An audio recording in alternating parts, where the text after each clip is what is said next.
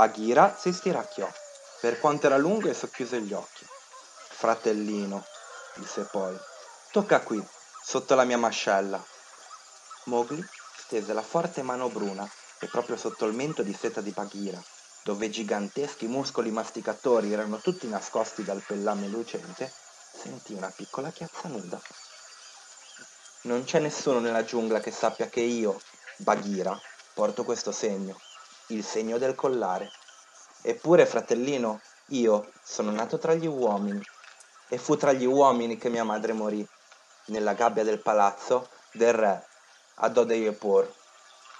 Fu per questo che pagai un prezzo per te al consiglio, quando tu eri un piccolo cucciolo nudo. Sì, anch'io sono nato tra gli uomini. Non avevo mai visto la giungla. Mi davano da mangiare da dietro le sbarre, in un recipiente di ferro, finché una notte sentii che ero Bagheera, la pantera, e non un giocattolo per gli uomini. Così spezzai la stupida serratura con un colpo di zampa e venni via. E appunto perché avevo imparato i sistemi degli uomini, divenni nella giungla più terribile di Shere Khan. Non è vero, forse? Sì, disse Mowgli. Tutta la giungla ha paura di Bagheera. Tutti, fuorché Mowgli. Oh, tu sei un cucciolo d'uomo, rispose la pantera nera con infinita tenerezza.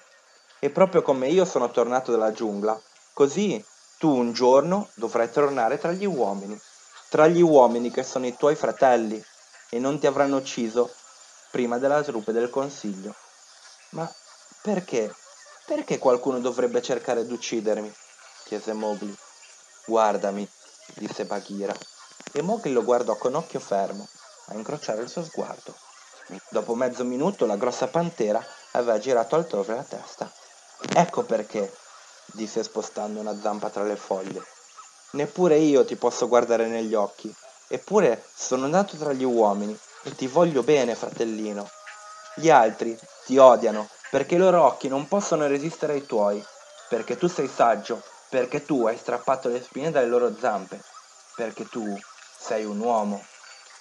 Non sapevo queste cose, disse Mowgli a denti stretti e aggrottò le folte sopracciglia nere. Che dice la legge della giungla?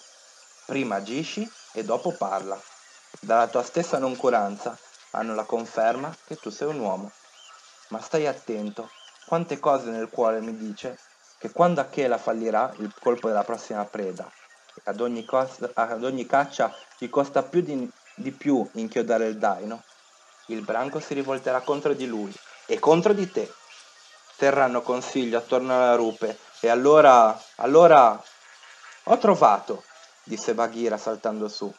Va giù presto alla capanna degli uomini della valle e prendi un po' di quel fiore rosso che li fanno crescere, di modo che, quando sarà il momento, ti possa avere un amico anche più forte di me, di Balù e di quelli del branco che ti vogliono bene. Procurati il fiore rosso. Per fiore rosso Bagheera intendeva il fuoco. Soltanto che nessuna creatura nella giungla vuol chiamare il fuoco col suo vero nome. Ogni belva vive nel terrore mortale di esso ed inventa mille modi per descriverlo. Il fiore rosso, esclamò Mowgli. Quello che cresce fuori dalle loro capanne al crepuscolo? Andrò a prenderne un poco. Ecco che parla il cucciolo d'uomo, disse Bagheera orgoglioso. Ricordati che cresce in piccoli vasi. Va subito a procurartelo e conservalo vicino a te per il momento del bisogno. Bene, riprese Mowgli. Vado, ma sei sicuro, Bagheera?